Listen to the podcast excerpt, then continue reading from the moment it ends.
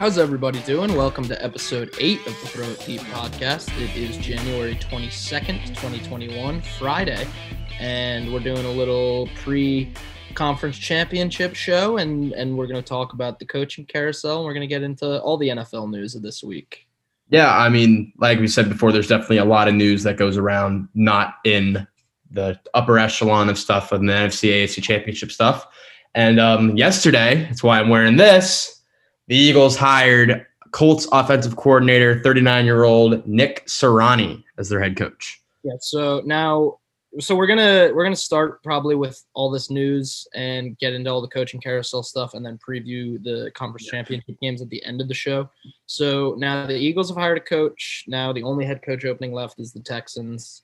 I'll, I'll, I'll let you take it away with your with your thoughts on the uh, yeah. So it was kind of interesting couple weeks when um I really haven't gotten a chance to talk about Doug and everything on this show since it happened live on the show. Um, quick on Doug. Uh, the whole reason, it's pretty obvious the reason Doug isn't around anymore is because he wanted to move on from Carson Wentz. And I think you have to understand Howie Roseman and Jeffrey Lurie. They put over a $100 million into this guy. Uh, like, I understand that it's from an outside perspective. Why do you want to put more and more and more into that if it doesn't work? If, it, if it's broke, it's broke. But I mean, it's kind of a situation where they have to fix it, I think. And um, if Doug Pederson didn't want to fix it, uh, that meant he was gone. And uh, obviously, uh, a lot of respect to him. He gave us the Super Bowl, so that is what it is. But um, over the last couple weeks, we've hired, we've um, interviewed like 10, 15 different guys that like span from people who have little experience. We interviewed Jerod Mayo. Like we we interviewed a lot of guys.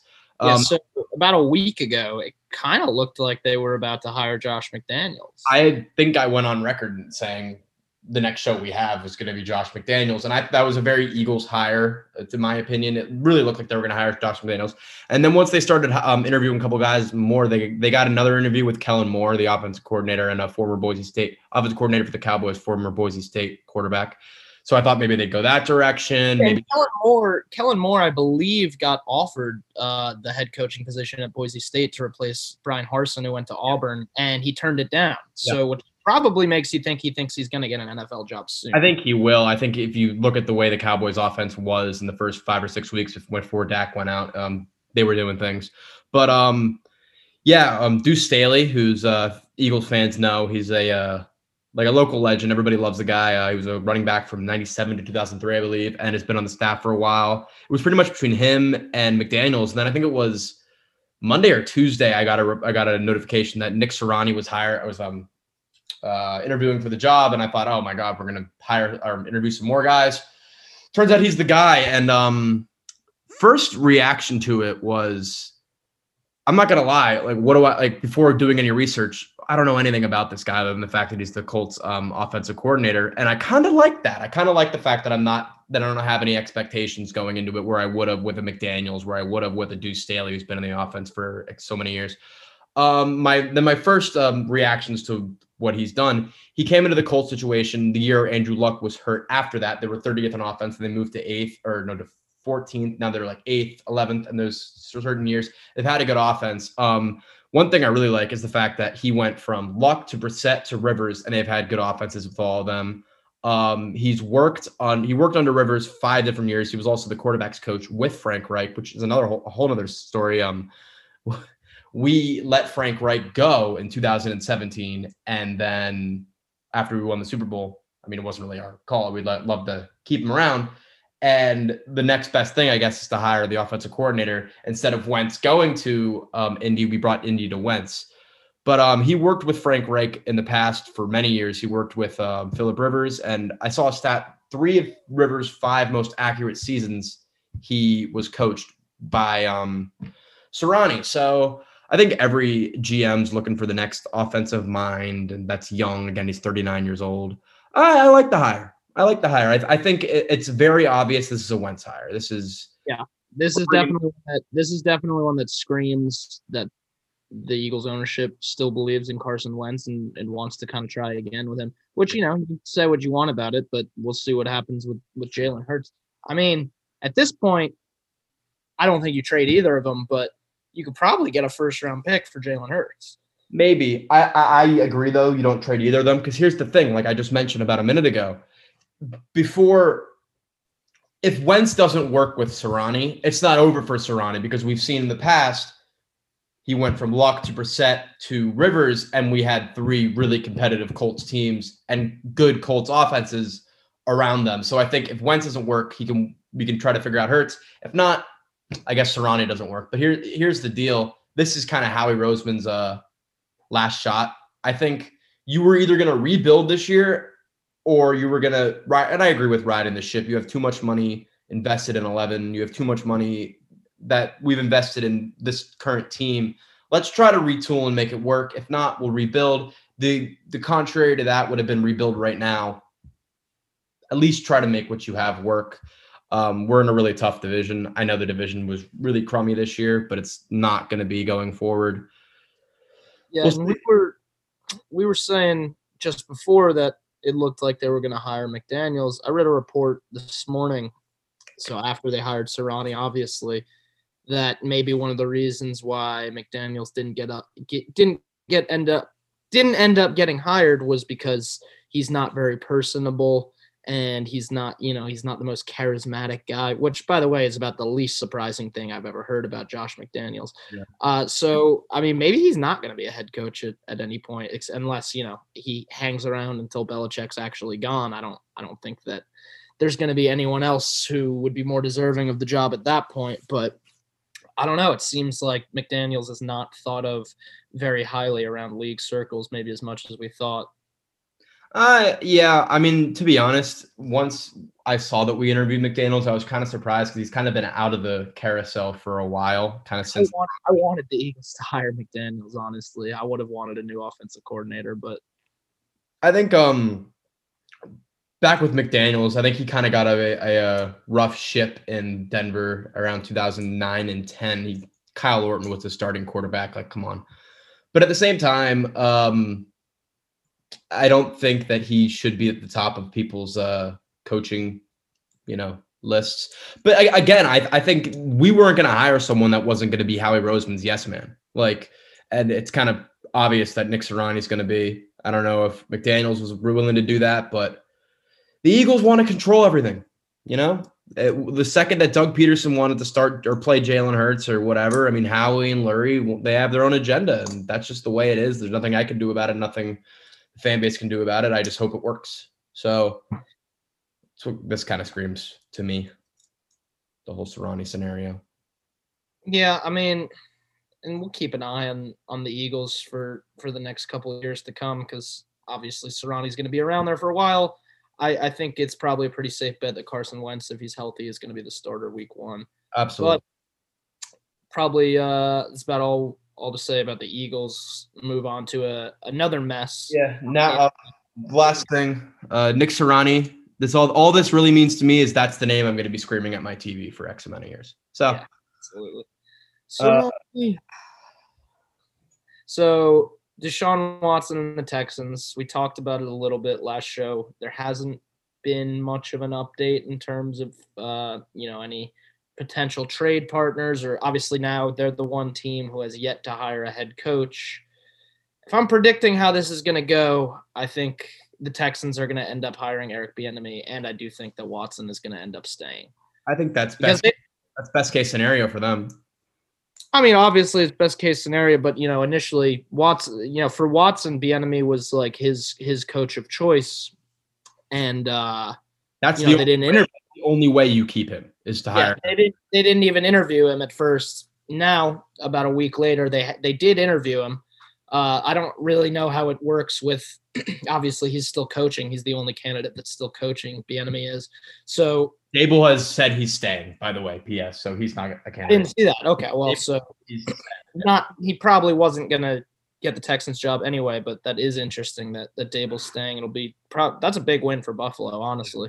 Um, but yeah, I mean, if you want to keep Deshaun Watson, you hire Eric Bieniemy. That's probably the only way at this point. I think the really interesting thing about the Watson situation that um, we really haven't talked about this is we're transitioning into a period where I think if this happened 10 years ago, the media and fans would be like, why is Watson being ungrateful? He has this big deal, etc. Now we're saying, no, no, no, no. They wronged him. They had they had all this going for them and they completely soiled the situa- situation around him. And really the only scenario is hiring his guy. Now, I honestly think for both Watson and Bieniemy, the stay away from the Texans. Like I, I think uh, Bieniemy could probably get better jobs next season. I mean, obviously, co- coaching Deshaun Watson as an offensive coach is better than most jobs that you're going to get.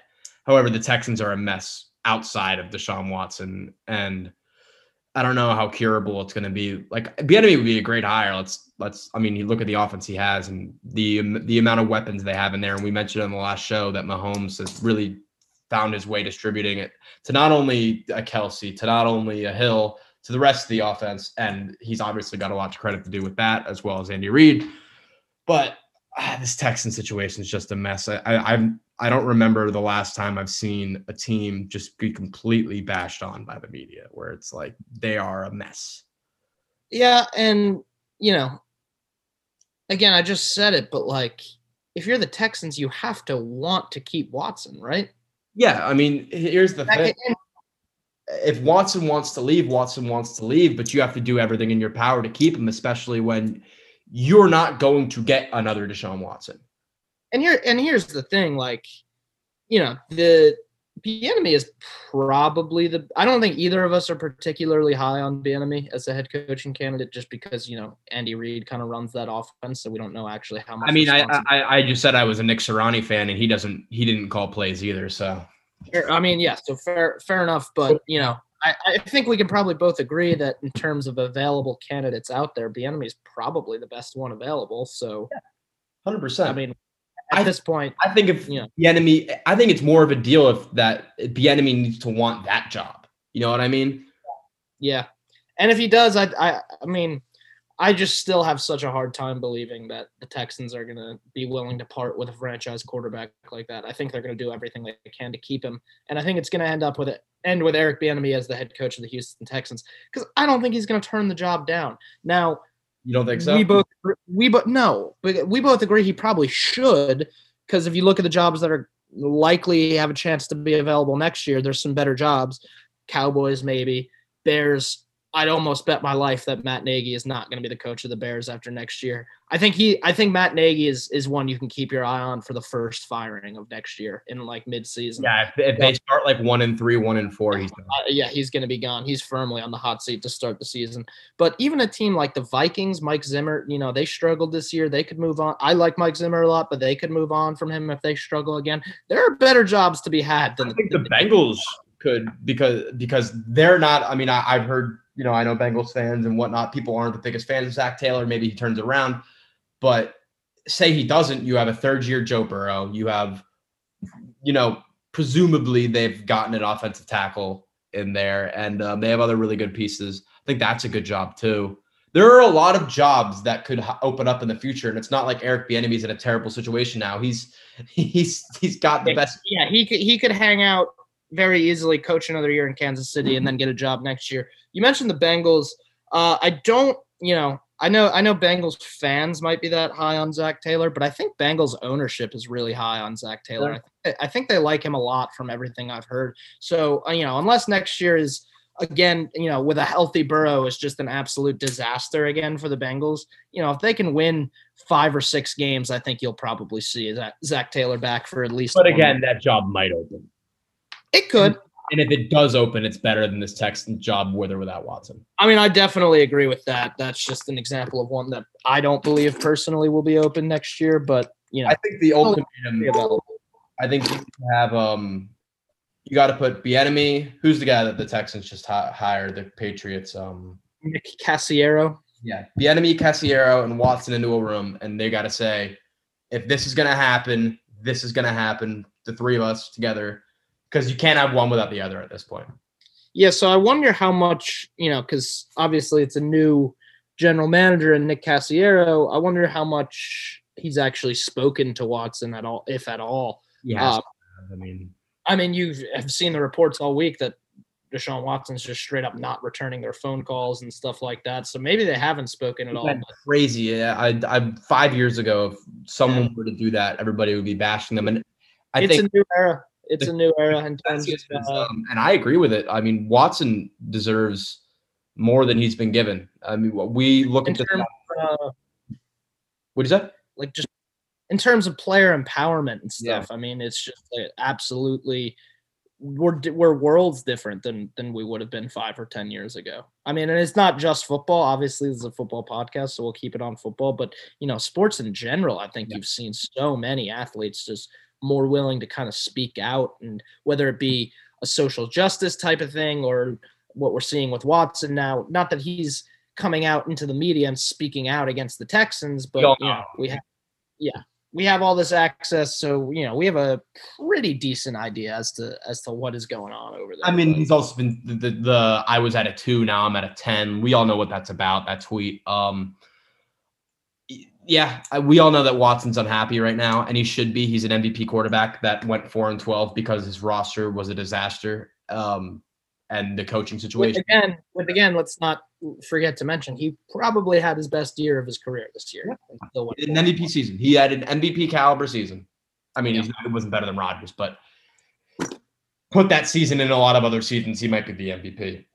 And Absolutely. put him on another team, he might be the MVP.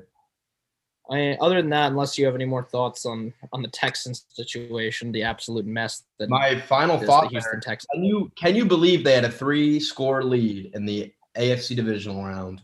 a year ago. Yeah, it, it's it's really almost unbelievable to to think that how quickly there is turnaround in the NFL. And you know, I think that kind of speaks a lot to Bill O'Brien's abilities as a coach. Again, GM Bill O'Brien, we neither of us nor any Houston Texans fan is a supporter of, but Anybody? Bill we've- O'Brien's we've now at Alabama. I know that was news kind of in the past couple weeks. We've now officially hired Bill O'Brien as the new offensive coordinator, which I'm pretty happy about. Uh, but yeah, but he's a good coach. yeah, I mean, I, I definitely have absolutely no issues with that hiring. I'll put my faith in Saban in terms of uh, offensive staff hirings. But other than that, moving on to the next team that just hired a coach, the New York Jets, who Yeah, Watson. I guess by record, I, I guess by record, you could say we're more of a dumpster fire than than the Texans this year. But I certainly like the Jets going forward more than I do the Texans. That's going to turn around big time. Don't forget they have a lot of cap room. Robert Saleh is a great coach. I mean, he's a great hire. That's one of the guys. Talk about a Bieniemy this year. Robert Saleh last year when he didn't get a job, there was a lot of outcry. I remember Richard Sherman was not happy about that, who played on his defense. Um, I think this is this is a this is a change in direction for the Jets, and I almost think, and I've been a Darnold guy, and I know you're not. Um, I've been saying, give Darnold this, give Darnold that, give him a chance. One, if you can go get a Watson, they have the cap, do it. Two, I think we might be in a scenario with the Jets where it's it's a changing of the guard. It's a um it's a new era. It's a new leadership, new everything. Um, I'm excited for them. I think this was a great hire. They seem pretty poised to move into this new era with probably Sam Darnold at quarterback. Um, I don't know if you were gonna if you were gonna look for a new quarterback. I don't know. I thought I I think Saleh's a great coach, and I actually think he'll do a good job for the Jets. I just thought it was a little weird. I thought they would hire an offensive guy. Um, that I agree with, but we'll see what staff he can bring in. Yeah, I think I do think they'll hold on to Sam Darnold. Um, maybe There's a lot they can do there. maybe a take lot they can a second. We'll see how much uh, input Saleh has in terms of uh, draft situation this year and roster construction. Probably not. Forget a they have whole a lot. pick. Yeah. So, um, yeah, I think it's a good hire, and I, I think he's going to bring kind of a culture change that that the Jets have been needed for needing for a long, long, long time. Yeah. And so, in that sense, I think it's a great hire. But again, at the same time, we'll see. We'll see how much Darnold can prog- progress under a new era that you know obviously is going to be defensively focused. It's gonna be a no nonsense era, I think, which I which is I mean coming the the shift of person that I mean again we're not in these locker rooms, we're not in the meetings, we we've never met any of these people personally, but we can see what you see out of Robert Saleh versus what you see out of Adam Gase. You can see um this guy's more no nonsense. This guy's a lot. It's, it's kind of uh uh the opposite of Adam Gase. This Yeah. hire. They they kind of went to as far away from Adam Gase as they could. So I guess they did a good thing in that sense. But which is I don't know. We, we saw I we think will it's- see that down the line, but we'll get to that later. Uh, as teams just kind of go in the opposite of where they were before. if Saleh can come in, and they have they have some some talent on the defensive side of the ball. The Jets, Absolutely. yeah, they were one of the wor- one of the worst rosters in the league, but definitely stronger defensively than offensively right Mm-hmm. now. Uh, and you know, if, A lot if of Saleh can get them to play, if Saleh can get them to play an awesome brand of shutdown defense, like he was able to do in in San Francisco, you might not need Darnold to be all that great to win games. Yeah, uh, I, I think this is um a, this is going to be a few years. Uh, You might not see them win now. You might not see them win next year, but I think you're going to see the culture change. You're going to see them play harder for each other. Yeah. I, I, I'm I'm excited for the Jets' future. I don't think this is again. This is not a this nothing's really going to change now in terms of on the maybe they'll win four games, but Yeah, this is not a move that that screams first year success immediately. This will definitely be a process for them. yeah. But I I, I love the hire. I, I got I got not much more else to say. I definitely don't have anything strongly negative to say about the hire. I, I just thought it was a little bit strange that they went in that direction. But you know, I I think it'll I think it'll work out for them. So I'll I'll, I'll grade. uh, let, it- let, let's grade the hires. Let's let's let's grade the hires. I'll give uh, gonna have to go back. Um, I'll give the Eagles a B. I'll give the Eagles a B. B B What do you minus. give? B yeah, minus. B B minus. I'll give- the Jets for now. Well, I'll, I'll I'll, stick I'll them stay at B because I have again. I don't know. I don't know this. It, Saul is a, Saul is an A. That's a, that's a, it's a great hire. It's an A for me.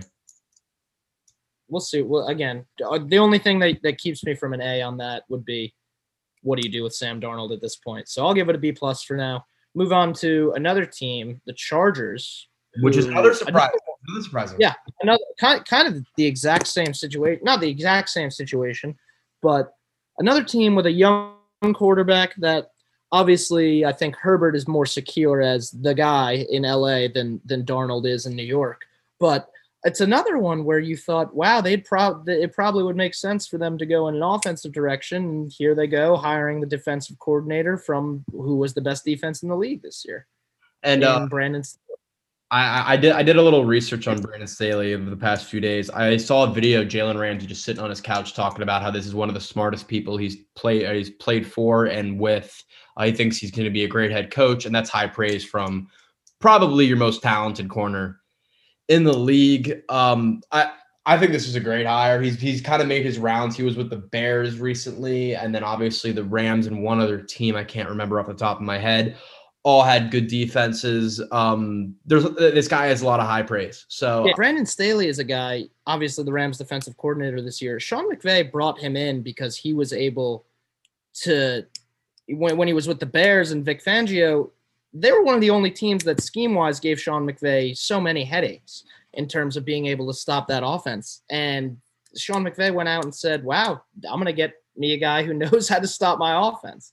And you saw how it worked out for them this year. They had the best defense in the league.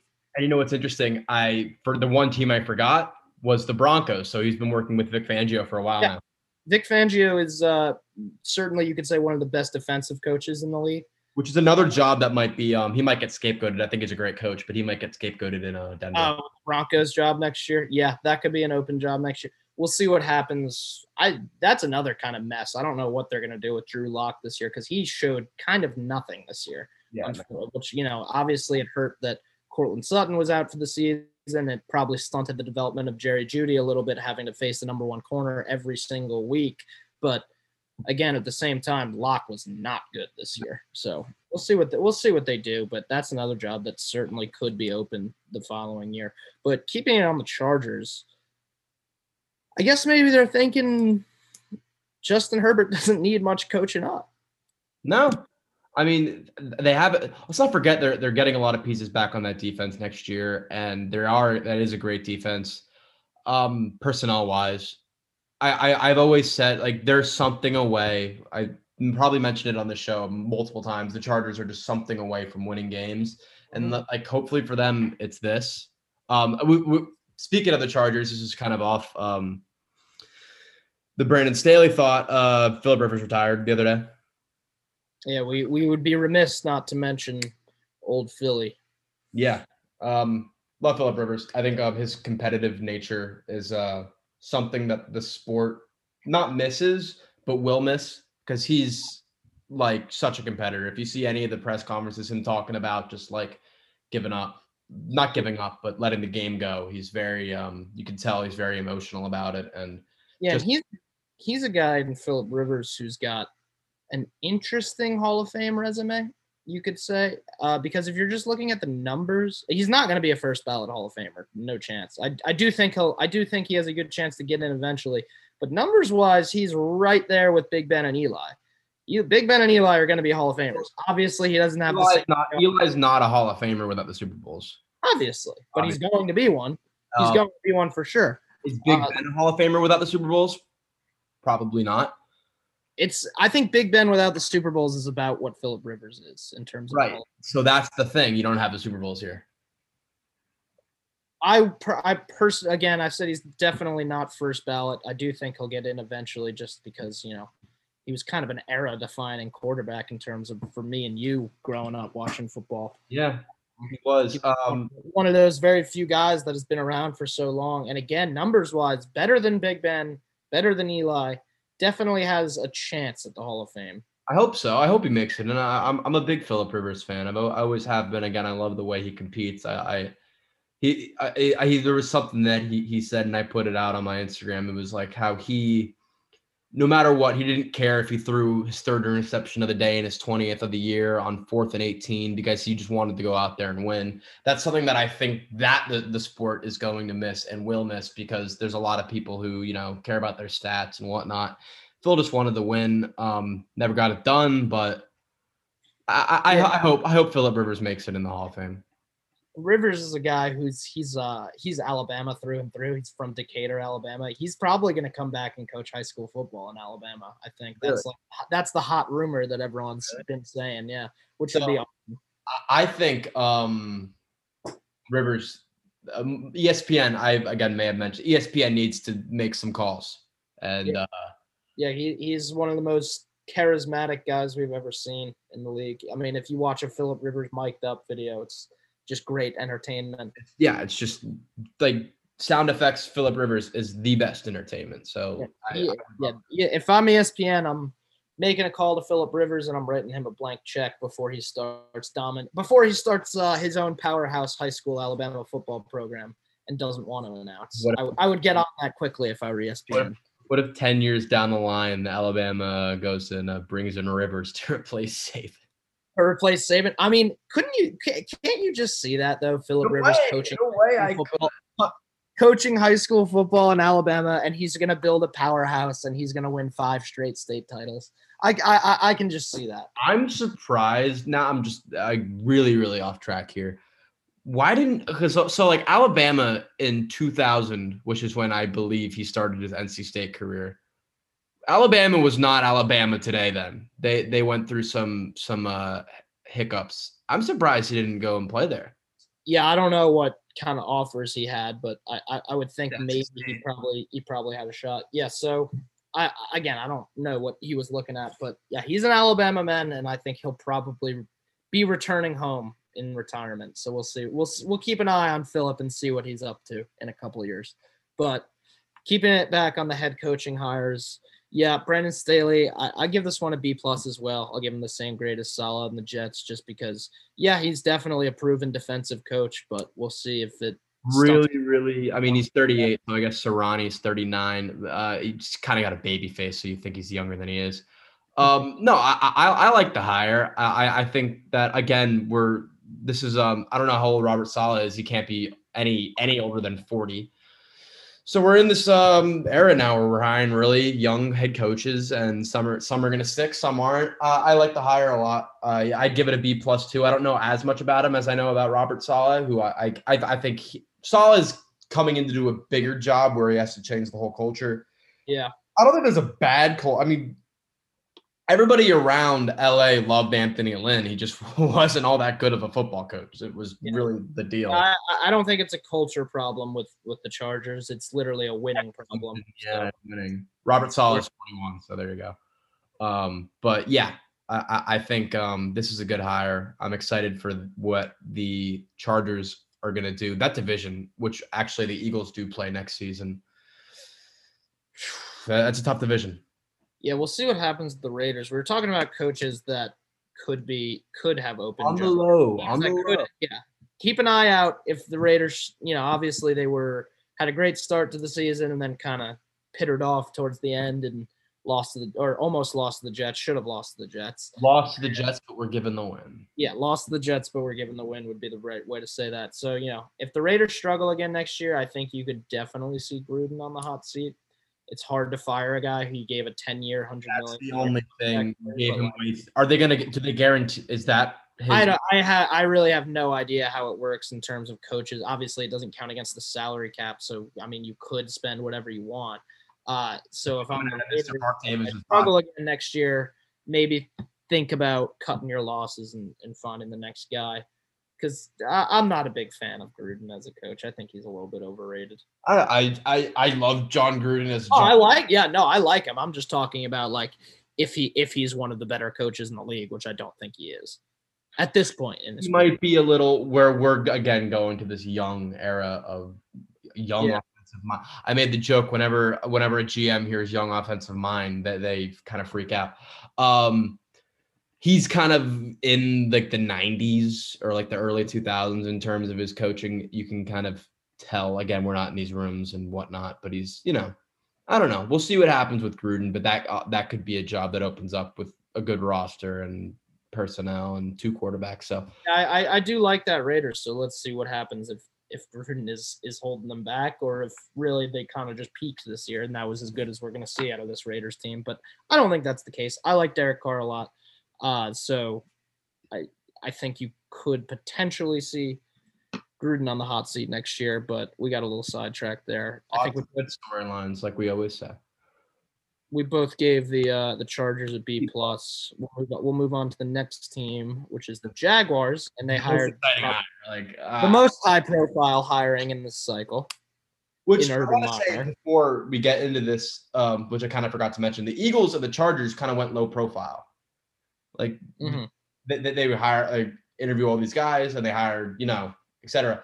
Urban Meyer is as luxury as red carpet as you can get as a head coaching hire for um yeah and i remember reading before they hired him that he wanted something like 10 or 12 million a year again it doesn't count against the salary cap so i don't it's really just however much the owner is willing to spend i think Shad Khan who also owns a soccer team out in uh i believe he owns cardiff city which is in wales um has all the money he can afford it so uh I think it's a home run hire for the Jags, as much as I dislike Urban Meyer.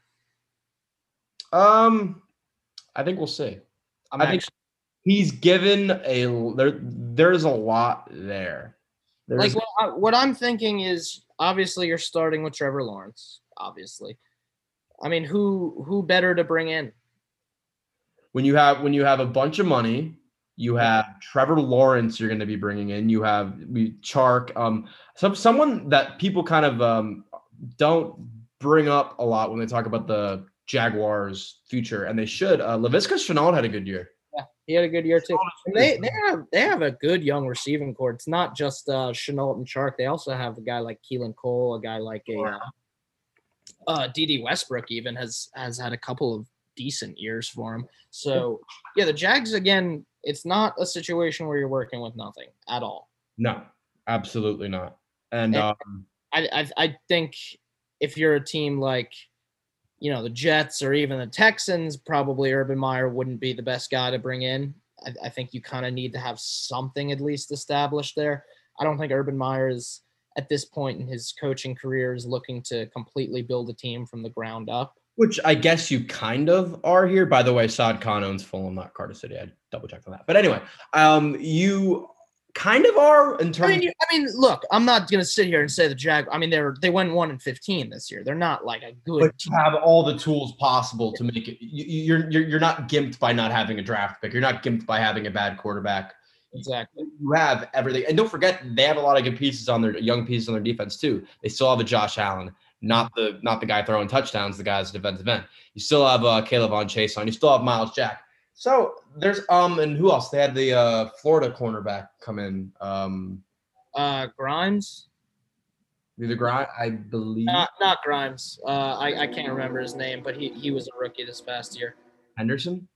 Yeah, yeah, yeah. CJ Yeah. Henderson. Yeah. CJ Henderson. He was one of their top picks as well. Yeah, it was the ninth overall pick. So there's a lot to desire with the Jaguars in terms of that in terms of that job. I think it's also another thing that's kind of underrated here. Uh, You're yeah, uh, you're an NFL head coach, so you have a microscope on you no matter where you play. It's not like um, the Florida Panthers are playing in the middle of nowhere in Florida. This is the NFL. I mean, no, I love hockey, but you know, this is the NFL.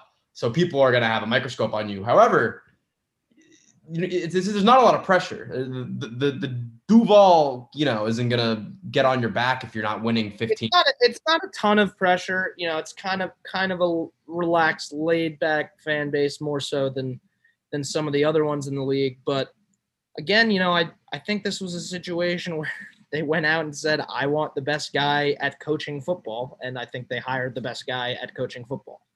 At least the best resume. We, we, we Well, yeah, I mean, I Here's another thing. a lot of these Let's not forget. I, I'm looking at his um pedigree right here, right here. He's 56 years old. This is his first NFL job. Period. So um, we don't know if he's going to translate.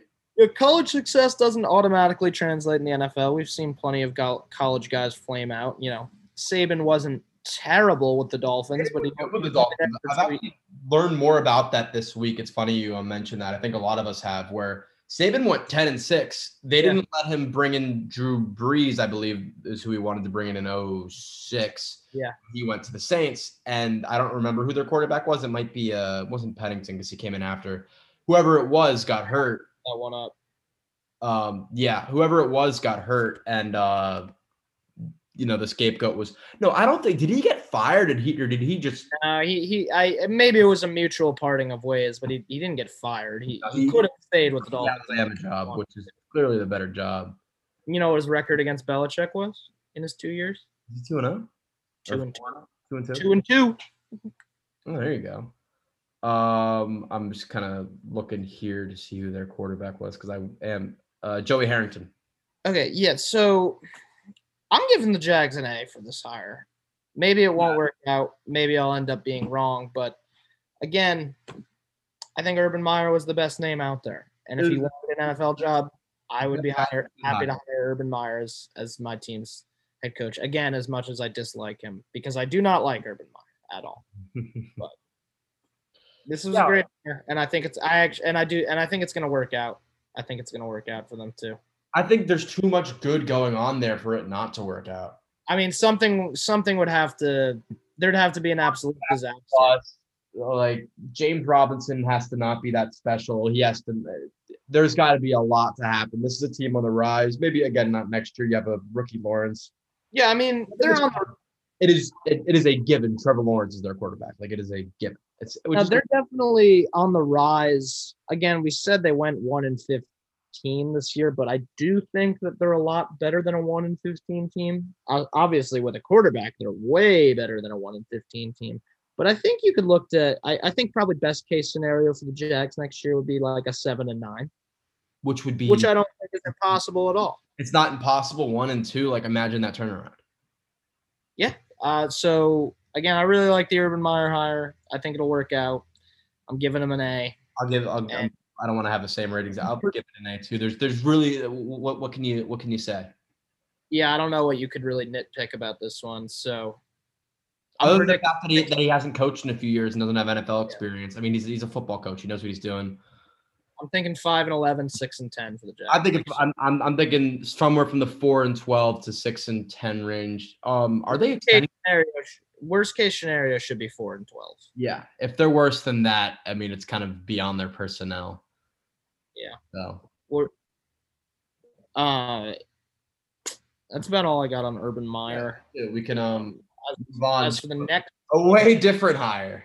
yeah, kind of, we were talking about opposite hirings earlier, kind of the polar opposite of Urban Meyer and Dan Campbell with the Lions. Now, he, I actually forgot this until today. He was an interim head coach with the Dolphins. I think it was in 2015. Yeah, what I read today. And then since then, he's been in New Orleans as their, I guess, assistant head coach and tight ends coach. and he played tight end in the NFL, I believe. Yeah. Um, to to your point of opposite coaches, I think the Lions saw what Matt Patricia was trying to build. You know, the whole Brady 2.0. You know, whatever. I think a lot of guys get that leave the that leave the Belichick coaching tree get caught up in that trap of trying to be Belichick in their new place, and it literally has never worked out and never will work out. No. Um, I think that they saw Dan Campbell. He's fun. I mean, if you guys have seen any of the Dan Campbell stuff, uh, the um his like nameplate says the dude next to head coach. It's also uh, yesterday with the whole you're they're gonna beat us down and we're gonna get up and uppercut him in the chin. He's fun. He's a player's guy. and and and bite their kneecaps off. Let's yeah, not, bite their kneecaps not. off, then bite their other kneecap off, and we'll be the last one standing. Um, someone I couldn't I couldn't remember who it was, but uh, someone was like, uh, Dan Campbell thinks he's actually coaching a pack of lions with that press conference. Yeah, literally. Uh, what what like I think um again what they saw was different from this whole um Matt Patricia, you know, trying to make this Belichick 2.0 factory. Um, yes. All right. Well, we've now covered the the fun aspect of it. Let's get into the football of it. I don't know much about him honestly. As and you know, I know he he's been he went type, five and seven as interim head coach uh, for the Dolphins. Um, that's pretty admirable head interim head coaching record. yeah. Sure. Um, I when I when I look at this, and again, you said let's get out of the fun of this. I mean, with his personality, when when you see him talk, he's very um what you would desire either out of a gym teacher or out of like a coach you wanted in the 90s where it's like we're going to beat you and we're going to beat you down and we're the toughest and w- and we've mentioned this before every other team's looking at who's the smartest guy who's going to work with the quarterbacks who's going to get the best schemes this guy just wants to punch you in the mouth now here, um, here here here's the thing that I would be a little bit wary of with the fun thing I, I don't know how that bite your kneecap attitude is going to go over if it's week 12 and you're sitting there at 2 and 10 you know yeah. Yeah. So, you know, if it works, it works. And if they're winning games, then they're winning games. But I don't know how many games the Lions are going to win next year. It'll be interesting to see what they do with Stafford now that they've moved on to a new, I guess, administration. You so could call funny. it. It's, it's interesting you you um, mentioned that. I think we were we were kind of both, and I think a lot of people were in agreement where it was let's if I'm the Lions, it's rebuild, rebuild, rebuild. This team, like, let Stafford go. He's 32 now, I believe, and like, you know. 30, um, I read a report that that they're that they're in the retooling. They want to retool. Like they are not. So I guess we get to see another average year of Matthew Stafford in Detroit. How disappointing, but. I mean, let, let, let, not average because no, you know I actually like Matthew Stafford. I want him on the Patriots. I love Matthew Stafford. I just think in a weird way, Matthews like they have a they have a good offense. Kenny Golladay, Marvin Jones, T.J. Hockenson. They do. It. I believe Golladay and Jones. Golladay is a free agent. Golladay is a free agent. Golladay definitely is. I think Jones is as well. I think both of them would leave if they, you know, were smart. Yeah, I'm. I'm a little bit worried about. Dan. I mean, it could work out. It could work. Maybe he's a great offensive mind and can figure some things out for Stafford and, and stuff. But really, where they're where they've been a mess and continue to be a mess is on defense. If Matt Patricia couldn't solve it, I don't know how, how much Dan Campbell Dan Campbell can bring in. I, I mean, he's got to bring it. I mean, I don't know what kind of staff he's bringing in around him, but he's got to bring in some defensive coordinator for sure. Probably will come out of that uh, Saints. He's been with the Saints for five years, with the Dolphins for the previous um, stint of. Who's who's the Saints defensive coordinator? Saints defensive coordinator. I mean, I don't know how long he's been around there for, but Saints are a defense that been one of the top 10 or so in the league for the last five years or so. You could say just pretty consistently solid, pretty much since that shift of Drew Brees having to throw 500 yards a game to keep them in it. You know, they've played some good defense over the past half decade or so. So I don't know who their defensive coordinator is, but uh, maybe someone that. Oh, Dennis Allen. Dennis Allen. He's been there forever. Okay, so I I don't know why he hasn't gotten any head coaching consideration, but um, interesting you say that. Um, their offensive coordinator has been there since 2009. Yeah, and again, same thing. Sean Payton's been there too. I I don't know how much control he actually. That, that's another thing that I think people really need to realize about coaches, like with a Pete Carmichael, who's the Saints offensive coordinator, and with a um their defensive coordinator. I think like that's a great job. You're, you're working around Sean Payton. You got a great offense, a great defense. Why are you leaving this job to go coach the Lions? and probably fail. and Yeah. probably fail. And then you have it on your resume that you failed as an NFL head coach. It's going to be hard to get another job. I guess that uh, we can sit here and say that when we don't have a upwards of a million dollar check laying in front of us, but you know, I I, I think Yeah, these coaches need to not rush into these hires just for their. I'm gonna give I'm gonna give the Lions now if it was just Dan Campbell with no interview, I I, I probably would have said I'm gonna give this like a C minus or maybe even a D plus, but I'll give him a C plus for this. I'm. I, I'm gonna stick with C. I, I I- don't I don't know what again the whole Smash Mouth thing was great. I don't know how that's gonna translate as a head coach in 2021. I uh, the, I don't know much. Again, we don't really know too much about him, so I'm gonna keep it at a uh, C before we move on to uh, our last head coaching hire. And maybe the most boring of the seven. Definitely. I mean, Arthur Smith. He's been with the he's been with the Titans since 2011. Um, interesting enough, he moved from defense to offense. Um, around that. Really? Yeah, he was a def- defensive um, intern and administrative assistant, defensive quality control coach, and then the next year went to uh, offensive quality control coach. He's been there for about eight years, so he's an offensive guy. That's an Uh, interesting. young, believe it or not. I don't know if you saw his like little interview, which was pretty awkward. He was just kind of I did. It was it was really really weird. yeah. Uh, I did not. I did not come out of that. He's only you 38. He's only 38 years old. Doesn't look 38. No, it looks. I don't like want to. I don't want to person. I don't want to personally attack the guy. I don't know him, but he definitely doesn't look 38. And he, I can't. I watched that whole little press conference he did from sitting on the. I guess it was the practice field or whatever. Just very odd, very odd guy. I, I- I came out of that. I, I mean, I don't. I again, I have really no idea. I mean, other than Titans' offense and what they've done for Ryan Tannehill, you said he's been there since 2009, which I didn't realize uh, 11. you know, other than what he's done for Ryan Tannehill, I don't really know much about him as as a as a coach, but I didn't get a great feeling out of that presser. I think he might.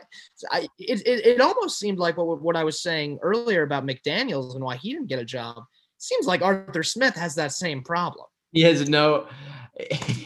No personality whatsoever. I I don't sit. I'm sitting at a desk right now. I don't sit here. Someone on on the other side and have a conversation with him with a guy like Arthur Smith. that Maybe he's bad at interviews, but uh, I mean, it was like it like the interviewer. It was like the interviewer had to interview a brick wall. yeah, and that's not how you uh, round up 53 grown men to uh, you know. I'm just thinking, like, if I'm Arthur Blank, the Falcons owner, and this is the guy who's presented to me in an interview, like, w- was he just spectacular in an interview but can't talk on TV? I, I'm just saying, what makes what made you hire this guy? I don't know. I mean, we're again we're tearing him down, and we don't really know. I, I know. I, I mean, we could we, we could look back at this in three years and say it was the best hire of the cycle. But Yeah. for now, I'm gonna sit here and give them a D, just just because it's fun. I think what's interesting about this, um, during like you- you listened to it, so you heard this. He was kind of saying, "Oh, I did this, this, and that with Ryan Tannehill. Matt Ryan's a different quarterback, so they're they are sticking with Matt Ryan here, as of now. Yeah, and I mean, again, I don't. They're another team that I don't know who they hired at GM, but they fired uh, their GM Thomas Dimitroff midseason, so I don't know. They're I kind of in they've hired. I think. Yeah, They're, Falcons are in a weird spot, and they have what the fourth pick. they have the fourth pick, which I think should be a quarterback. And I and, and I actually said this to a couple of people the minute I got the notification. Whoever I was with, I was like, "Well, that screams quarterback because he's an offensive guy.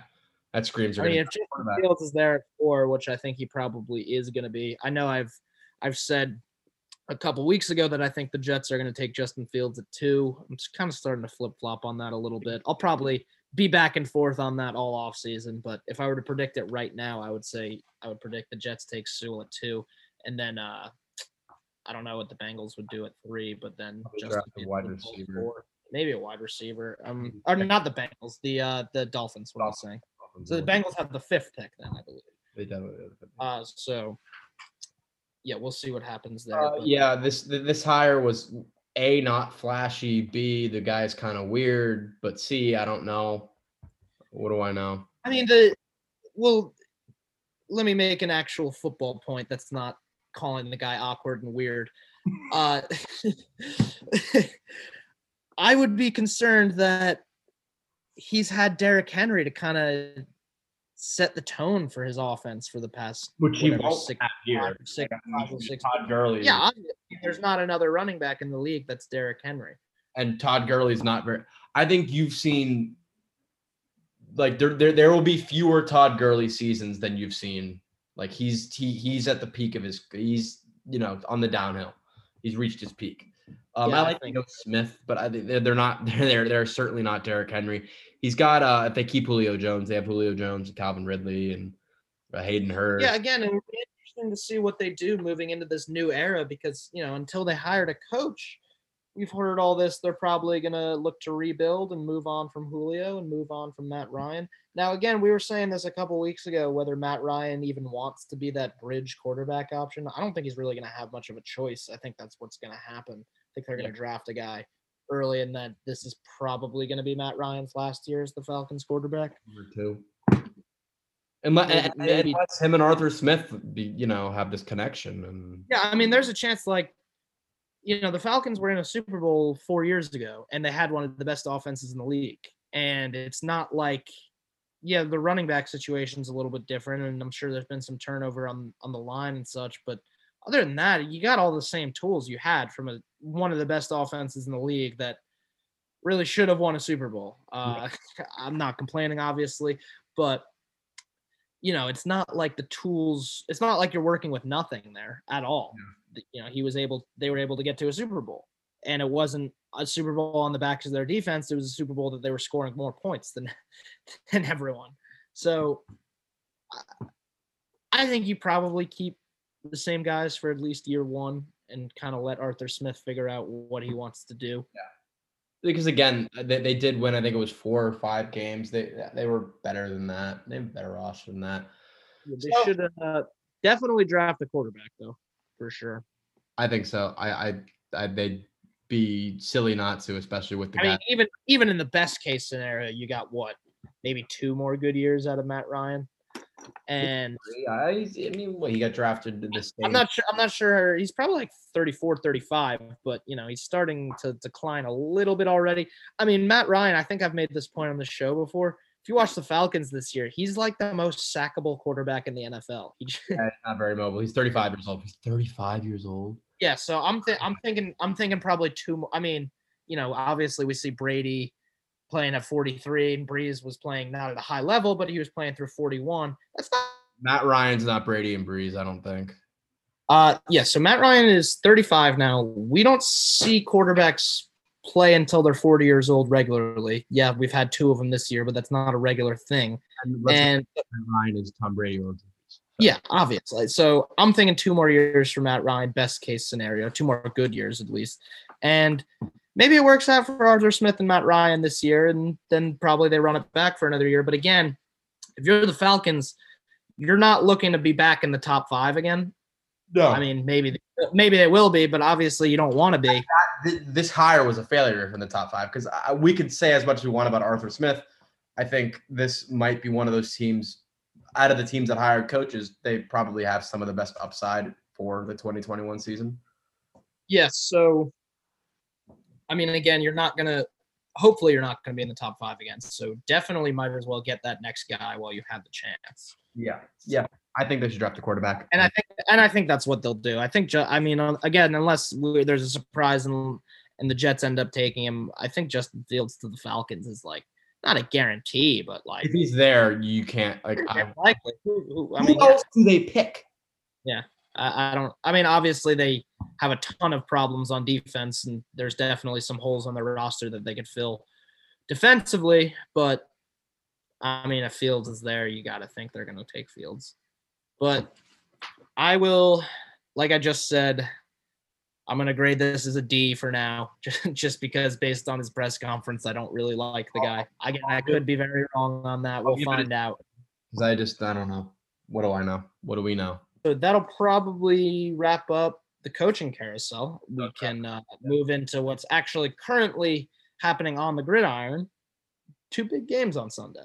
Two, well, the biggest two games we've seen so far this year, the NFC and AFC championship. It's a, it's a, I love the uh, championship Sunday. It's like, oh, it's over. yeah, it's one of the it's one of the best days. It's one of the best football days of the year.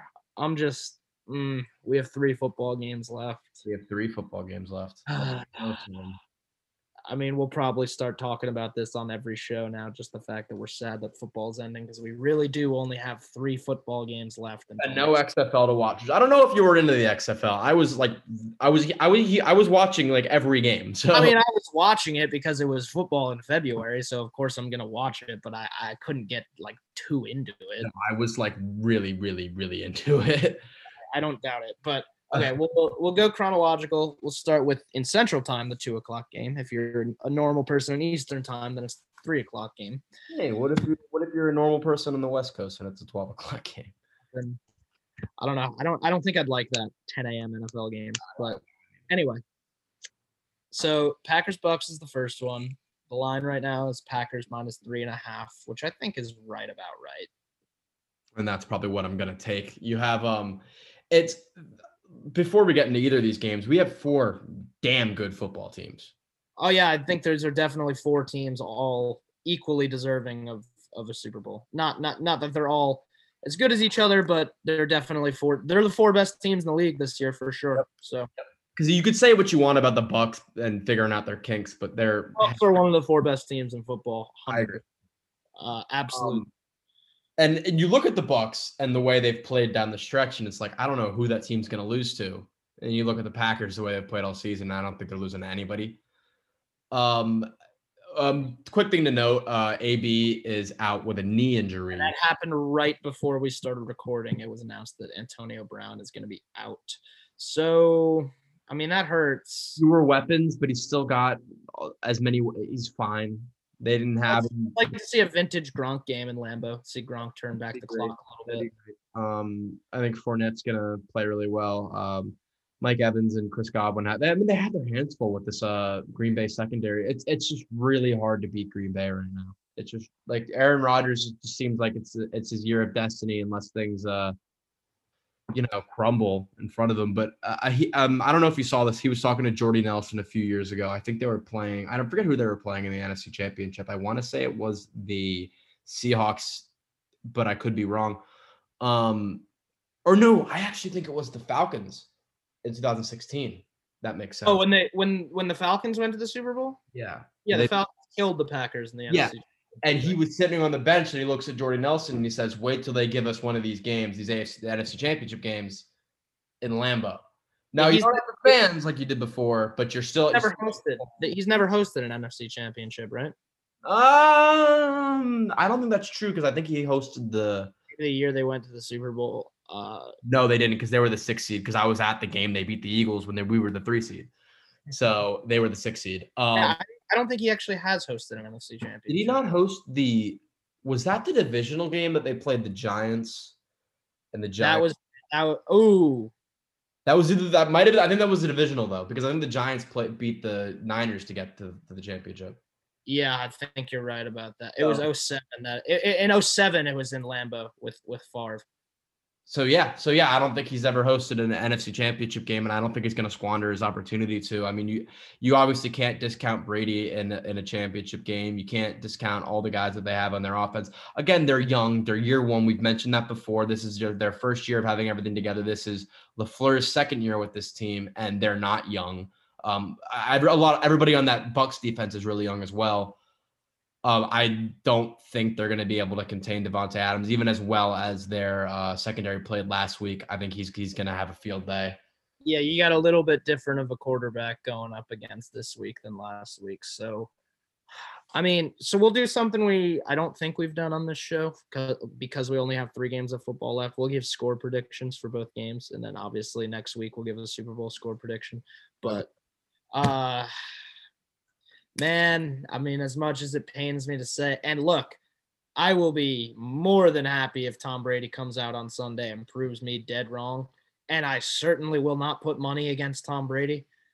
but I think this might be the end of the road for the 2020 Bucks. I, I I'm going to agree with you there. If you're going to if I'm going to have a score prediction, you kind of put me on the spot there. Yeah, sorry, I should have had you prepared for that. okay. Um, 31 to 24. So you think it'll be about a touchdown game? Um, yeah. I don't know. I mean, with both games, I can see it going any which number of ways, but I do oh, think the Packers. I, think the Packers are going to win. By the way, I didn't specify that with that score prediction. The, the the Bucks are a damn good team. They could win easily, and you know. I'll give uh well, the ideal prediction would be Bucks 84, Packers three. Um, don't think it's going to go that way. So I'll say maybe a 28 to 20, something like that. Packers win. Yeah. Uh, I, don't, I don't think it'll be particularly high scoring. No, I mean, I guess you could say right. Around, I think it'll be right around 50 total points. I don't know what the line is on the over under, but uh, again, I never, ever, ever bet over unders. But if I were predicting one in this one, I would predict it's 51 and a half, so we're kind of close to it. I look at me, odds maker guy. I was pretty spot on with that line. Um, yeah, Mr. Sharp. Uh, I, I, I, I think, uh, I think if you're gonna bet on that, which I wouldn't. I would probably take the under, but like again, you have these two amazing quarterbacks. Yeah, no, I'm not to bet the under in Tom Brady Aaron because it could turn into a shootout. I don't know. Shootout. Yeah, yeah, take predictions out here. So, yeah, I think we're both in agreement that we both think the Packers are going to win. This is going to be an awesome game, regardless. And yeah, I don't. I I, I would be really disappointed if it turned into uh, again, unless unless it was the Bucks doing the blowing out, I'd be pretty disappointed if this one turned into a blowout. But um, I, I, think that's something what we should mention. It's supposed to be snowy. In is it? Is it? That is, uh, you know, that uh, really could work to the uh, to the Packers' favor because you know Tom Brady, California kid playing in Florida, he's never played in the cold. We never ever. So. He can't play in the cold. Yeah, of course not. um. So. this is an interesting one. I think everybody's kind of on the Packers to win this, but uh, yeah, no, I, I haven't really heard many people that that tell me they think the Bucks are going to win. Packers are just really good, man. They're really, really, really, really good. And I mean, I don't know what. You know what? We, we, we should mention um, the the Bucks. The Bucks gave the Packers a good old ass whooping um, earlier on in the season. I was about to bring that up, and that's another reason why I think the Packers are going to win uh, because it was the same reason I predict I was so confident on the Bucks beating the Saints last week. Obviously, they're not a divisional opponent; they haven't played twice. But the fact that that was pro- not even probably, definitely the Packers' worst performance of the season, and now you're getting another look at that team at home. I believe they went up ten to nothing in that game too. Uh, I don't remember exactly. I think you might be right though. Yeah, Rodgers threw a pick six, which was like he's thrown like three or four pick sixes in his entire career. So and Brady didn't even play particularly well in that game against the against the Packers defense. Packers have a have a tough defense, and I don't know. Antonio Brown being out really hurts. I think. Yeah, because I mean, you got King and Alexander, but and then you, it's kind of hard to cover everyone. But now that you have, it's less you can attack them with. Yeah. Uh, not much more you can say other than this is going to be a great game. I think the consensus is on the Packers, but you cannot discount the Bucks. Okay, I, will say this. Uh, we'll get we'll we'll do a little maybe a keys to the game or something like that. I'll say this for the Bucks to win. If the Bucks are going to win, Ronald Jones is going to need to have quite a game. Ronald Jones or Leonard Fournette, who, or both. I mean, I, I think I probably a combination of both. You'll see on Sunday. Uh, they're gonna need to get going on the ground game because that that Packers secondary is absolutely nasty with Desmond King, Alexander, even like an Adrian Amos. Yeah, they're a really tough secondary to throw against. So, you know, maybe they can open things up with the play action a little bit if you can get the get the run established early on. But for the Bucks to kind of stay in this game and keep it close, they're gonna need to run the ball early and often. They're gonna need to yeah. run the success. Yeah, they're going to establish the run because that's kind of the only hole within the whole Packers team is their uh run defense. And like, yeah, if the Packers can stop the run, they're going to win this game. 100%. Yeah. I mean, uh, Cam Akers was kind of the only really bright spot out of the Rams offense last week. Um, so they're they're gonna have to stop. Uh, yeah, and it was weird too. They were having success like out of the Wildcat, which we haven't seen work in what. Which which proves even more that you need to get creative And I think the Bucks offense is like leaps and bounds above the Rams what they were doing. You just give Brady the title of offensive coordinator this week and let him call everything. Yeah, this is a tough game for him. But again, if anybody's going to take on this type of game, it's Brady and the other guys that they have on And that. like I said, I think the X factor for the Bucks will be the run game, and likewise for the Packers, I think being able to stop the run will make I could agree with that. I think that's kind of your uh what you're dealing with. just stopping the run for the Packers and being able to run the ball for for the Bucks is what's going to make make the is good what's going to decide who wins the game. Yeah. Uh, and you got any final thoughts on this Bucks game before we move on to the AFC? Not, nothing really. I'm just really excited for it. That's really about it. I mean, I, I get to watch Tom Brady in a conference championship on Sunday, so I think or lose, What uh, no matter what form, I can't really complain too much about that. funniest thing about um before we move on, I don't know if you saw the video of Gronk saying we're going to the AFC Championship, and, and, and, uh, I forgot who it was was next to him. Uh, Devin White was like, "Nah, man, we're in the NFC." He's like, "Oh, yeah, that." Takes some getting used to. Uh, by the way, the we were talking about NFL news earlier. Uh, I think it came out this week that Gronk said he's coming back next year, Which isn't really surprising. which I don't know what his contract situation. I thought he only had one year, so maybe the Bucks one might sign him to another to another one year deal. Maybe he has another year left, but Gronk back next year. So uh, we play the Bucks at home next year, so we get to see Brady and Gronk in a new uniform back in New England. So that's cool. Uh, but other than that, that's probably about all I got on the NFC Championship. Go Bucks, but I am going to predict the Packers. Now this one's a little this little is bit different. way more up in the air. So we mentioned Now- on our last show that we weren't sure if Mahomes was going to play. Um, still unsure. I think he's going to play.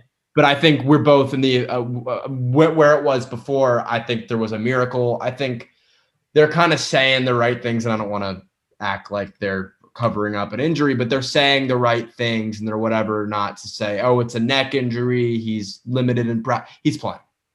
He's absolutely playing, and you know it's pretty cool. In the NFC, you got the old guard, and in the AFC, you got the new guard. Yeah. So it, it's just a it's just a cool little storyline going into Sunday. So right now, I guess Vegas thinks the Chief that Mahomes is going to play too because the Chiefs are minus three, and if for some strange reason it comes out tomorrow that Mahomes is not playing, I think that shifts to about a pick 'em from what I read uh, from Chiefs minus three. And with Mahomes playing, I've read it's going to shift about a point, a point or two uh, in the Chiefs' favor. So, like, I think by the time kickoff rolls around, you're probably going to be looking at Chiefs like minus four and a half, maybe. Maybe, but I, I, I um, I don't know if that should be the case. I think um, on the Oh. topic I I do not think that should be the case. on the topic of um lines and whatnot, um, this this needs to be said. The Chiefs have not won a game by a touchdown or covered a spread in since like nine weeks, yeah. week eight. Guess who that was against? the Jets. Jets. I don't think the Chiefs are all that great this year. You you know what? I'm just gonna say it. Um, I'm going on the record. I'm pretty confident. I'm going on the record on this show. The Bills are winning on Sunday. I'm like really. I think I'm confident enough to say Homes or not? Mahomes, Mahomes or not, the Bills are winning on Sunday. I have no. Buffalo, the. Buffalo Bills are going to the Super Bowl. I'm like pretty confident in saying it. I think it's what's happening. I have no idea. Here's the I thing. have no idea. This is this is this is a this is pro and the first game's a great matchup. This is this is like I have no clue. here's the thing. You said it. Chiefs haven't covered a spread in nine weeks. It's not like Buffalo's been great in the playoffs either. I, f- I just feel like Buffalo's got a trick up their sleeve in terms of one awesome, awesome, awesome playoff performance. they And haven't had it yet. They haven't had it yet. they have not. I mean, uh, to to that same point, to be fair, the Chiefs haven't had it either. He's haven't But performance in a long I don't know, man. I don't know, man. I really, really like this Buffalo team, I- and I'm gonna have to make multiple score predictions because one, I'm not gonna be shocked if this might be blasphemous to say, and we could be looking at this on Monday morning, and I could end up on freezing cold takes. You're the one saying. I'm not gonna be shocked if the Bills killed them. I'm just saying it. I, I'm not gonna be surprised at all if the Bills came out and and beat them down. if Chad if Chad Henne ends up uh dude, this is all assuming Mahomes is playing. If the if Chad Henne is playing, I'm going to give you 35 to 17, maybe. if Chad, if, if Chad Henne is playing, the game doesn't even need to be played. Buffalo's going to the Super Bowl. Yeah. I'm saying all of this under the assumption that Patrick Mahomes is playing because let's be honest, he's playing.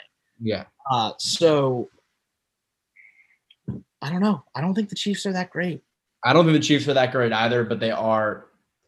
They are the Chiefs. They're Yeah. defending Super Bowl champion, and there's definitely, whether you want to admit it or not, there's definitely something to be said about having experience playing in these huge playoff games and being there before. And yeah, maybe Josh Allen could turtle a little bit on, some- you know, if Josh Allen, This year, there's fans around. Josh Allen doesn't to me seem like someone who's gonna like crack under pressure and, and just turtle and completely lose it in, in the biggest moment in his career. I mean, if but there is definitely something to be said about having that experience and being there before and knowing that hey, we've gotten this thing done literally a year ago. We know we're a championship team. So there's definitely I mean the, the Chiefs are probably very confident in that sense and that's definitely a factor experiences but at the same time i just think the bills are a better team I'm looking at um some some numbers. Um, Bills have a better defense. That's not really a um. oh yeah that goes without saying That goes without saying. I think the offenses are pretty close. I think Brian Daboll. you know they were the bills were one of the best defenses in the league last year and then they kind of got off to a rough start this year they they, they weren't terrible like a like an atlanta or a dallas or a seattle but you know they got they got off to a rough start and they've completely righted the ship defensively in the second half of the year and they're playing as good a ball as any And- team let- so so their last loss before the hail mary to Hopkins was um to the Chiefs, uh 20, 26 to seventeen. I forgot that they played this year. So that was what, like week eight, week six? It was week six. It was that like Monday night five o'clock. Yeah. And that was, again, that was when I think Buffalo's a lot better of a team now than they I were then. say, If you And take away, think- if you yeah. take away that hail mary loss, which like uh, you got Kyler Murray who's got a cannon, and you got DeAndre Hopkins who's gonna catch the ball over anyone. Um, they've won one, two, three, would have been four, five, six, seven, eight, nine, 10, 11, 12 straight. The Bills They're the Bills are really, really good. Yeah, the Bills are really, really good. So I- I mean, I don't know. I think the Bills since since they played the Chiefs, I what was it, week five, week six, something like that. I think the Bills are a lot better of a team than they were then. And I'm not going to sit here and say Kansas City is a lot worse of a team, but they haven't like gotten better. around, try to get cute on offense, doing doing all this Champion- stuff. championship teams share a characteristic in that they get better as the season goes on and they're playing their best football in December, in January, in February if you're lucky enough to get there. And right now the Bills improved exponentially as the season has gone on. They really came into their own in the second half of the season. They haven't lost a game in forever. And again, you said right, the last time they lost was literally the DeAndre Hopkins Hail Mary. And before that, it was to the Chiefs on a Monday. I mean, I don't know. The Bills are just seem like a team to me that is playing their best ball at the right time. They're a team that's gotten way better as the season's gone on. And the Chiefs have just kind of been flat this whole second half of the season. They haven't really done anything impressive. Now, don't you think that there's definitely a shot that the that uh you know the Chiefs kind of like we said Yes. the Bills Yes, yes, yes, absolutely. I the, like the I, Bills to talking trick up their sleeve. So do the Chiefs. So Absolutely, absolutely. And like, you know, I'm out here very confident saying that Buffalo's going to win. I'm to be equally not as shocked if Kansas City came out and killed them. Yes, this is like personally, I think the Bills are going to win, but you know, this is kind of a pick 'em. Uh, I'm not gonna, you know, I'm not gonna be surprised with anything that happens in this one. I don't. I'm not going to be surprised if anything that happens on Sunday. I'm just going to kind of sit back and let it happen. And enjoy it, hopefully. Um, I listening to you talk, thinking about myself, whatever of what I've thought about this game. I'm not going to double down on it like you have, but uh, yeah, I think the Bills are going to win. now, I think the Bills are I. I, I've been, I've been pretty clear on this show that I do not bet on sports a lot at all. I do not bet on sports a lot at all. I, I, I, Andrew, Andrew can't really say the same. I bet on sports if I'm feeling supremely confident about something. That's bet why I bet on Tom Brady. It's not good. Yeah. That's why I bet on Tom Brady to beat the Saints last week. I ended up being right. And I think I'm throwing money on the Bills on Sunday. I assuming I mean it's not it's not even worth it if Chad Henne is playing. It's not it's not worth those odds. But Bills money line with Mahomes playing Right now, plus, it's plus plus 150. 150, give or take. Give me that all day, and I will take that and gladly run with it. Because again, uh, I think the Bills are winning this game, and I think the Bills are going to the Super Bowl. I think Bills plus three is a safe, is a really, really, I really would take I would take Bills plus three any day of the week, but I'm because I'm I- taking odds. if I was going to give a score prediction, I'm saying it in the Bills' favor. I'm going to say 28 to 27. But um, could go the other way and you cover. So you want a score prediction? this is going to be outrageous, isn't it? Buffalo wins 42 to 10. What? Yeah, yeah. I'll go. I mean, I that's probably not going to happen, but I'll I'll I'll leave it on What do record. you actually think is going to happen? That? No, no. if you told if you held a gun to my head and told me to predict the score correctly or I die, I would probably say give me give me Bills 27 to 20. Okay. I know I said 28 to 20 for the AFC champ. Uh, I'll, I'll, I'll give something else. I'll, I'll say I'll say 34 to 27. but you're not surprised if it turns into a Bills blowout, is what you're saying. No, no, not at all. Not at Like, all. like, like, your heart's telling you that. My heart, I like kind of Don't forget with the cheat. Okay. my head says my head says they still got Patrick Mahomes on the other side of the field, so don't get crazy. But my heart is saying I think the Bills might kill them. I don't know.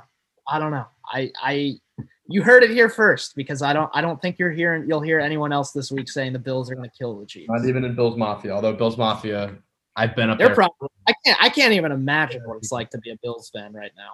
Oh my god. I know a couple Bills fans. They're probably they're probably uh very nervous. Although again, uh, this is so random, but um, been to a Bills game. Everybody, um, Bills Mafia is crazy, but they're like the nicest fans I've ever dealt with. Yeah, it's not like it's not like Philly where they're crazy and mean. They're crazy and like the rudest people you'll ever. Well, you, well, you know why that is though, right? They're all Canadian. It's like a, it's like a, a couple miles from the Canadian border. No, it's like, oh hey, where are you? It's like they go, hey, I'm, I'm, I'm. So it was Eagles Bills last season. We ended up winning that game. I come in and and you know, I'm saying hi to people, whatever, meeting people, and it's like, hey, like, want to come have a beer? It's like, well, yeah, but like, why are you asking me? Like, oh hey, where are you from? Oh, I'm from Scott Saskatoon. I was like, oh, all right, You're a little bit too uh too wrapped up in that Philly mindset, I think. yeah. Um, would not happen in the parking lot at uh. At, at, at the Linc, yeah, I don't think so either. But yeah, staying on the game, I don't know, man. I don't know. I think it's going to be a great game. I think it's going to be. I think it's going to be a really good game. One and two. Even if it's not, it's going to be a really good storyline. We have two two amazing storylines this, this Sunday that I'm really excited for. And um, Uh, I'll tell you. I'll tell you what though. If the Bills kill the Chiefs, you're gonna you're gonna hear me talking about it on our next show. I'll give I'll, I'll, I'll give you the floor. I'll give you the floor because I, I I just to me Now- we have so many young. Uh, I mean, Sean McDermott is not, is not young and he's been around. He was an Eagles coach. Uh, Brian Daboll. I mean, I don't really know much about his, his history exactly, but uh, there's a lot of Josh Allen's young. Um, their first ro- ro- rodeo. Uh, I I don't know if that's uh pretty cool. It's pretty cool. Now, rooting interest wise, that's funny. money as- money aside, rooting interest wise, you're you're you're rolling with the Bucks, right? If money's aside, yeah, but money m- money talks.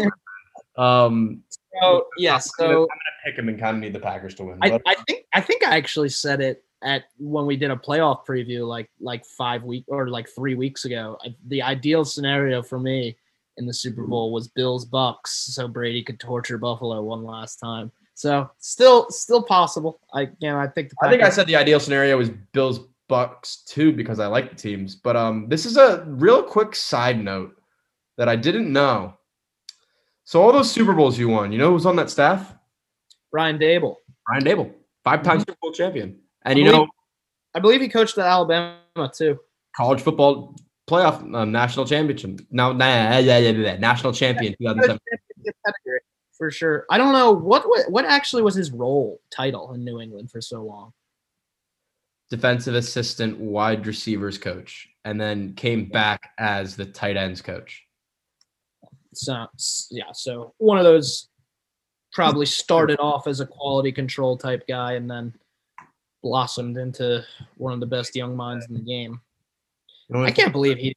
I can't believe it. It seemed like he like wasn't even considered highly for any head coaching jobs, which is shocking to me. I think um, I I heard um, again big Colin Cowherd fan. I just love the way he presents his show.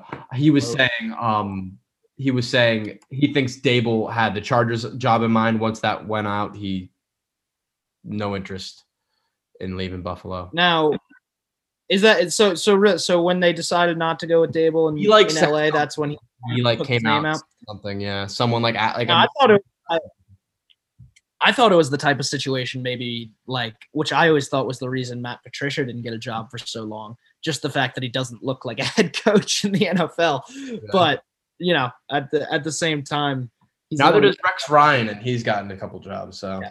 Uh, I mean, neither do a lot of guys, but you know, it is it is what it is. But anyway, um, yeah, I'm going Buffalo. I'm going Green Bay, and we'll I'm we'll, we'll address that on Monday. But going Green Bay. Warily, if I had to choose, gun to my head, going Buffalo. But I could see, and at the same time, like I like I- I've said, I said this before.